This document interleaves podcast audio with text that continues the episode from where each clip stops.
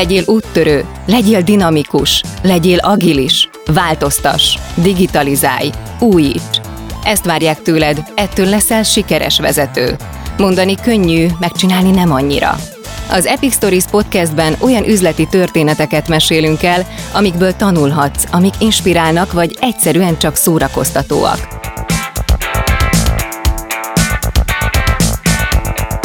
A műsort a Siva Force a vállalati digitális transformációval foglalkozó cég indította, ami a legnagyobb banki és telekommunikációs szereplők üzleti kihívásain edződött. Itt pedig a magas szintű szakmai tartalomról gondoskodik. Ez pedig az Epic Stories bónusz epizódja, amiben a Millás reggeli rádióműsorban korábban elhangzott beszélgetéseket hallgathatjátok újra töltve. A digitális transformáció nem öncélú történet és nem is csak egy projekt, hanem minden az ügyfélről szól. Az agilis módszertan, az emberek tréningje, a DevOps kultúra, a Cloud Native eszköztár és a profi digitális frontend felületek, ez a top 5 építőeleme a modern ügyfélkiszolgálásnak. Mint a Lego kockák, úgy kapcsolódnak egymáshoz. Egységben az erő, nem lehet kihagyni egyiket sem. Erről beszélget Kántor Endre Bodnár Bélával, a Siva Force vezérigazgatójával.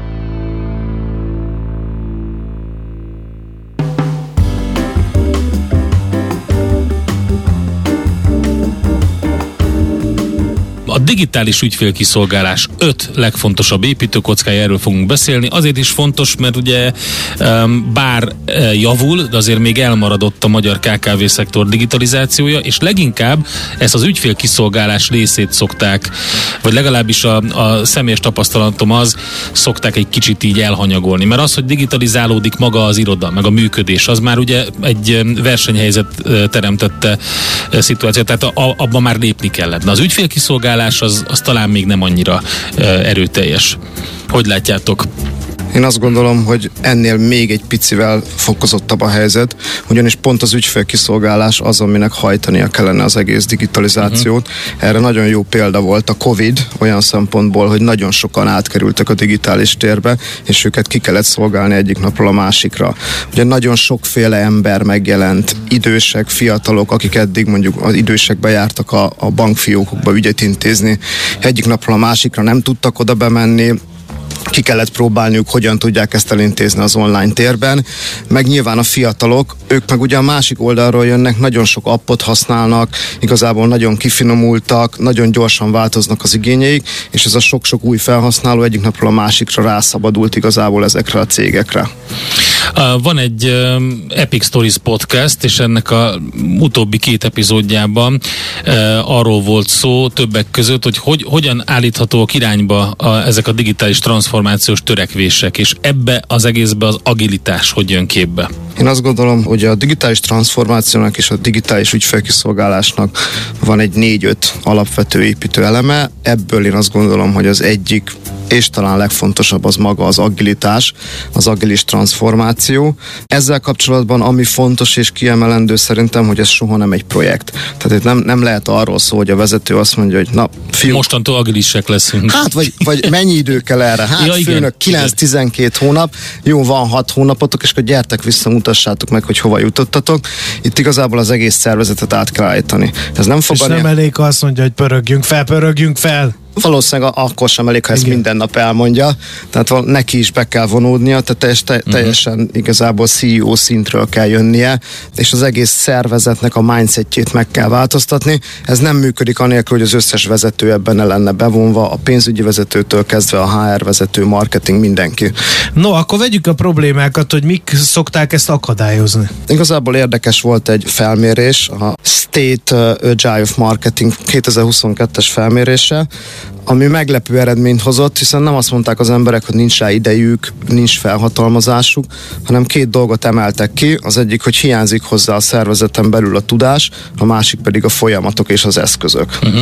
Ami egy tehát, akkor lenne, lenne, tehát akkor felmerült ez, mint egy elérendő cél, de nem tudják, hogy hogyan fogjanak hozzá. Így van, így van. És ugye, ahogyan mondtam, ugye a teljes szervezetnek a mindsetjét át kell állítani, új folyamatok, új eszközök jelennek meg, azokat a silókat, amik korábban működtek, hogy külön működik az uh-huh. üzlet, az IT, a marketing, a sales, ezeket le kell rombolni.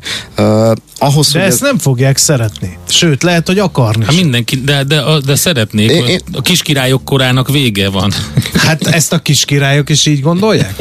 Én azt gondolom, hogy, a, hogy az emberek, a munkavállalók ezt többnyire szeretik, sőt, nagyon nagy százalékban szeretik és akarják. A vezetők között ugye már megoszlik a, a, a vélemény, hogy mennyire szeretik ezt. A Gartnernak van egy felmérése, kimutatása, predikciója, ami azt mondja, hogy 2024-re a hagyományos vezetőknek a 30%-a az, az eltűnik a rendszerből és a szervezetből. Itt ugye nem arra kell gondolni, hogy ki fognak rúgni 30%-nyi vezetőt. Még az sem nyugdíjba mennek neki öregszenek. Egészen konkrétan az volt a, a, a megállapítás, hogy 2024-re a vállalati csapatok 30%-a főnök nélkül működik majd.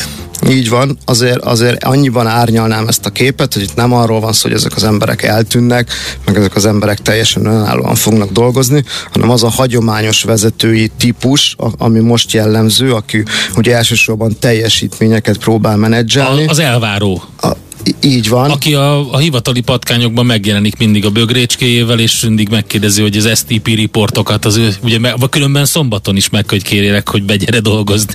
Igen, tehát e, e, ezek a vezetők, akik csak így tudnak működni, ők ki fognak kerülni a rendszerből, és olyan vezetők lépnek a helyükbe, akik, akik egy teljesen másfajta szemlélettel állnak a, az emberekhez. Igazából a legfőbb feladatuk az lesz, hogy a megfelelő skilleket megszerezzék ezek az emberek, hogy a karrierjüket támogassa, az, hogy a mindennapi döntéseikben ott legyen és támaszkodhassanak rá, tehát azt gondolom, hogy ez egy teljesen más szemlélet. Tehát nem stratéga lesz, hanem inkább humán Abszolút. erőforrás menedzser? Igen, igen, sokkal nagyobb szerepet fog kapni ez. És igazán... Hiszen annyira bonyolult a tudásanyag bármilyen cégnél, hogy ezt már egy vezető nem fogja tudni átlátni. Hát egyrészt bonyolult a tudásanyag, másrészt pedig nagyon-nagyon gyorsan változik, hogy mire van szükség. Fél évente jönnek be új uh-huh. technológiák, és az emberek pedig szeretik ezeket kipróbálni. Nyilván azért jelennek meg, azért van létjogosultság, mert valamiben jobbak, mint az előzőek. Elmentünk nagyon ebbe a silók lerombolására, mert ebbe belekapaszkodtunk. Van-e még probléma, amivel szembe kell nézni egy ilyen átállás során? Nyilván a folyamatok is nagyon fontosak, hogy hogyan, hogyan, milyen folyamatok mentén tudunk működni. Ehhez azt gondolom, hogy a legjobb megoldás az, hogyha, hogyha ilyen evangelisták vannak a mhm. szervezetben, uh-huh. ezek az úgynevezett agile coachok, akik igazából a folyamatokat tudják eh, karbantartani, segítenek abban, hogy hogyan kell működni, hogy ne térjünk le erről az útról. Közben az, az is egy nagy kérdés, és az, talán az szokott lenni egy hiba, hogy eldönti a vezetőség, hogy rendben kell egy ilyen átalakulás, úgy tűnik, hogy a versenytársak hatékonyabban működnek, jobban működnek, flottul mennek a dolgok, nálunk egy csomó probléma van, rengeteg energiánk megy arra, hogy ezt menedzseljük, csináljuk az átalakítást. Na hát akkor ezt hogy a legegyszerűbb megoldani, veszünk egy csomó szoftvert, technológiát, megvásároljuk és megvan oldva. Igen, ezzel azt gondolom, hogy az egyik lába a dolognak, de azt gondolom, hogy kompetens emberek nélkül ez nem fog működni. Tényleg, hogyha csak két buzzword mondunk, az AI meg a VR, ami, ami manapság uh-huh. ugye betört mindenhova, és mindenki ezzel próbálkozik, mert azt gondolja, hogy ez a jövő. Tényleg tök jó, kell a technológia, de ez nem működik kompetens emberek nélkül. Vannak ilyen emberek? Mert hogy nagyon új a módszertan. Elegendő ilyen apostol van? Nem, nagyon jó a kérdés, nincsenek elegen. Ráadásul nem, ez nem egy olyan dolog, amit egyszerűen tankönyvekből meg lehetne tanulni. Ezeket az embereket képezni kell. Ugye nekünk van egy nemzetközi minősítést adó Agile Coach képzésünk, amivel kapcsolatban nagyon jó hír az, hogy most már nem csak cégek vásárolhatják meg és a saját embereiket képezhetik, illetve nem csak mi használjuk házon belül, hanem igazából nyílt képzését tetszük, tehát bárki jelentkezhet rá önállóan, aki ezt szeretné megtanulni. Oké, okay, beszéljünk akkor egy picit azokról az akadályokról, amire rákérdezett az András, hogy a magának a bevezetésnek mik az akadálya. Beszéltünk arról, hogy, hogy nincs elég megfelelő e, ilyen evangelista tudás, hiányzik a tudás, mi van még? Igazából technológiai oldalon is vannak akadályok, erre jelenthet megoldás a DevOps-nak a bevezetése, uh-huh. amitől nagyon sokan félnek, mint, mint kifejezés, de nagyon fontos, hogy a DevOps az, az nem csak egy technikai embert, egy technikai megoldást jelent, igazából minden, ami, ami egy gyakorlati megvalósítás, egy kultúra, aminek a célja az, hogy nagyon gyorsan tudjunk új dolgokat élesbe állítani, nagyon gyorsan tudjunk változni, nagyon gyorsan tudjunk új dolgokat kipróbálni. De a másik oldalon mindezt úgy tegyük, hogy a, az egész működésnek, üzemeltetésnek a stabilitása az ne változzon. Mi az a DevOps, mi a rövidítése? Ez a Development Operations. Uh-huh. Oké, okay, ez tényleg egy olyan kifejezés, amit sokat-sokat lehet hallani, mint egy ilyen, egy ilyen lózunk, hogy na, akkor itt az a hát DevOps. meg ilyen csodafegyver. Csodafegyver, így van. De akkor, de akkor azért, az, azért sokkal több van mögötte, mint egy ilyen... Igen, tehát ne, nem elég az, hogy akiket eddig mondjuk infrastruktúra menedzsernek, vagy, vagy adminnak hívtunk a szervezetben, azok megtanulnak egy új technológiát, és akkor holnaptól azt mondjuk, uh-huh. hogy ők DevOpsosok, tehát nekik is igazából fejben egy teljesen más gondolkodásra kell átállni, és teljesen más gyakorlat szerint kell dolgozniuk. É, mi az a, a gyors go-to market, ez a másik, ami, amit lehet így? Igazából ezt is a, a, a mai világunk kihívása generálja, ami ugye azt jelenti, hogy nagyon-nagyon gyorsan változik körülöttünk minden. Tényleg két, két példa az elmúlt két évből, ugye az egyik a Covid, amikor hirtelen mindenkinek át kellett állni az online térben, nem csak a munkavégzéssel, hanem az ügyfélkiszolgálással is, vagy például itt van ugye az ukrán-orosz háború, ami megint csak teljesen új kihívásokat állított nagyon sok mindenki elé, különösen Ukrajnában és Oroszországban. Ugye a gyors go-to market azt jelenti, hogy nagyon-nagyon gyorsan képesnek kell lenni, nagyon rövid alatt reagálni, és új dolgokat élesbe állítani, új rendszereket akár. Mennyire változik meg a vezető, informatikai vezetők szerepe? Mert ugye a digitalizációs folyamatban, és ma már ugye sajnos, sajnos nem, tehát nem sajnos, hanem ma már azt látjuk, hogy minden át digitalizálódik, minden területe a működésnek. Eddig ugye ez is egy siló volt, az informatikusok osztálya, de mintha kiléptek volna ebből teljesen, és ugye minden területen ott vannak, a HR-től kezdve a pénzügyig, és hát lényegében együtt kell, hogy dolgozzanak sokkal szorosabban ezekkel az osztályokkal. Azt szoktuk mondani, hogy igazából most már minden nagy vállalat, az IT vállalat is lett. Uh-huh. Mindenhol nagyon fontos lett az IT-nak a szerepe.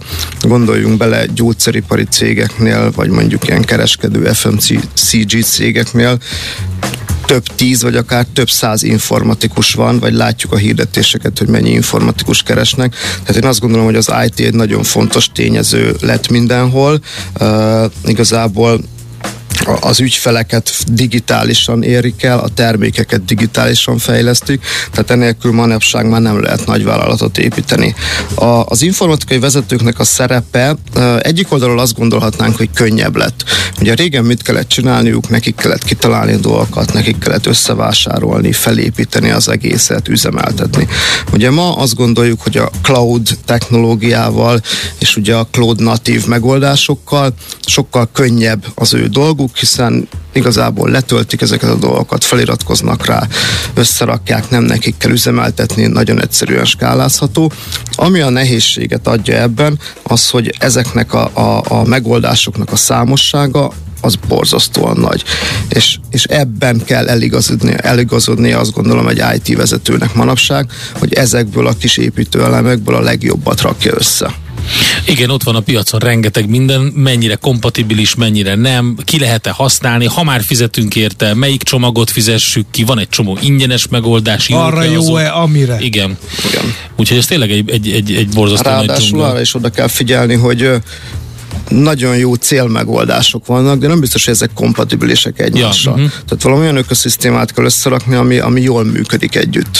Oké, okay, akkor ha már a pénzről volt szó, mert ugye mondtam, hogy van egy csomó ingyenes megoldás, de természetesen ezek ilyen freemium modellek a legtöbb, tehát előbb-utóbb, hogyha az ember komoly dolgokat akar csinálni, akkor valamiféle fizetés kell, de honnan van a pénz? Hát én azt gondolom, hogy nagy vállalatok esetében ezek a freemium modellek nem is működnek. Uh-huh. Tehát itt már olyan, olyan biztonsági feature-ökről, olyan felhasználó számról beszélünk, ahol ezek a modellek nem állják meg a helyüket. Hát ennek egy módja van, egyrészt többet kell költeni IT-ra, másrészt vannak olyan dolgok, ami, amik kisebb hangsúlyt kapnak manapság, és nyilván át kell csoportosítani ezeket a büdzséket, tehát akár amire azt gondoljuk, hogy nagyon messze áll az IT-től mondjuk a marketing, a marketing költéseknek is egy bizonyos felmérés szerint majdnem a harmada az, az technológiai költés. Ez érdekes. Ennek, ennek pedig egy, egy másik harmada, vagy ennek az egyharmadnak a, a, az egyharmada, az pedig olyan megoldásokra megy, amivel igazából az ügyfeleket érik el a, a, a szervezetet. Digitális frontend. Digitális frontend. A marketing büdzsék átalakulása ilyen formán az önmagában beszédes, úgyhogy akkor nyilván akkor például innen jön a pénz a marketing büdzsé 30%-ából. Oké, okay, hát de, de itt nem csak egy weboldalról beszélünk, tehát a digitális frontend az nem egy weboldal, Abszolút. egy landing page, ahol bejön az ügyfél, és azt mondja, jaj, de szép, kattogtatók, van egy jó kis digitális asszisztens, és ha nem, UX, azért sokkal több. UX design, stb. Hát igazából, amikor azt mondtuk először, hogy a cégek kiléptek a digitális térről, nem tudom, 20-25 éve volt, akkor tényleg erről beszéltünk, hogy valakinek volt egy honlapja, egy statikus websájtja. Amin volt egy telefonszám, meg egy leírás a cégről, Így ott van. volt elnök vezérigazgató fényképe, kattintható életrajzzal, és ennyi. Meg tudtad nézni, hogy milyen tevékenység van, milyen termékei, és az adott telefonszámon fel tudtad hívni, meg tudtad kérdezni egyébként, ha még valamire szükséged volt, meg ott volt a fizikai boltoknak, sztóroknak a, a címe, hogy hova menj, hogyha ezeket a dolgokat szeretnéd megvásárolni. Nyilván a digitális frontend megoldások azért ennél sokkal komolyabbak. Ma, hogyha valakinek van egy websájtja, arra már nem mondjuk, hogy ő kint van a digitális térben. Igazából itt olyan megoldásokról beszélünk, amelyel tényleg aktívan az ügyfelek el tudnak intézni dolgokat, és ez nem csak nagy vállalatokra igaz, a Covid ebben is nagyon sokat segített. Nézzétek meg, hogy hány picike vállalkozásnak lett például webshopja.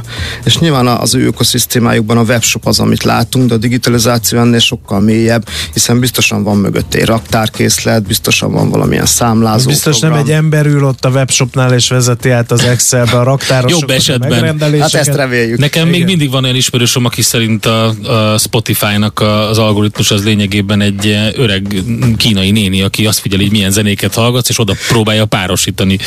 Úgyhogy... Hát ha lenne egy ilyen kínai néni, Nagyon le kéne igazolni, igen. Egyébként ez mennyire végérvényes ez a történet? Mert azt szokták mondani, minden ilyen technológiai, munkaszervezési, HR, bármiről beszélünk, egy ilyen újdonságra, hogy ez is csak egy múló hóbort jön, mindenki sokat beszél róla, többen belevágnak, aztán majd elmúlik, és jön a következő. Hát én azt gondolom, jelen pillanatban még nem tűnik egy múló hóbortnak, de azért, hogyha megnézzük, mennyire felgyorsult a világunk, és amire azt mondtuk ezelőtt tíz évvel, hogy, hogy igazából ez a mainstream, és ez fogja uralni a virágot száz évig, azok a dolgok eltűntek és felülíródtak új dolgokkal. Tehát én azt gondolom, hogy a gyorsuló ütem miatt biztos, hogy lesznek olyan új dolgok, akár technológiák, akár módszertanok, amelyek felül fogják ezt írni. Uh-huh. És, és az agilitás pont erről szól, hogy legyünk készek a változásra, ha kell, akkor azonnal tudjunk rántani egyet a kormányon, és 180 fokot fordulni. Oké, okay, hát nagyon szépen köszönjük, érdekes volt Béla ez a több minden szerepelt itt a digitális ügyfélkiszolgálás öt legfontosabb építőkockájánál. Szerintem jól körbejártuk. Köszönjük szépen, hogy itt voltál. Köszönöm szépen én is a lehetőséget.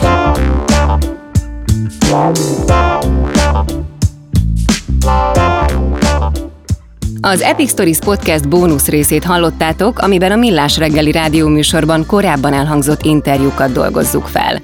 Ha tetszett az Epic Stories, kövess minket a kedvenc podcast lejátszódban, és iratkozz fel az epicstories.hu oldalon, hogy ne maradj le az újabb epizódokról és a további inspiráló történetekről. Ha van egy tanulságos üzleti történeted, amit megosztanál velünk, küld el az epicukatsivaforce.com címre.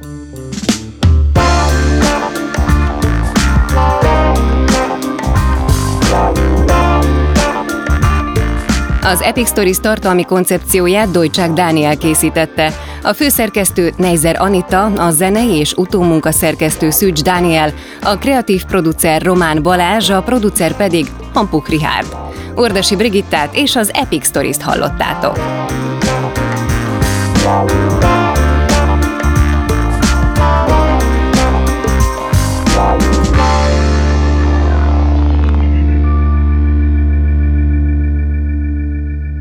Beaton Studio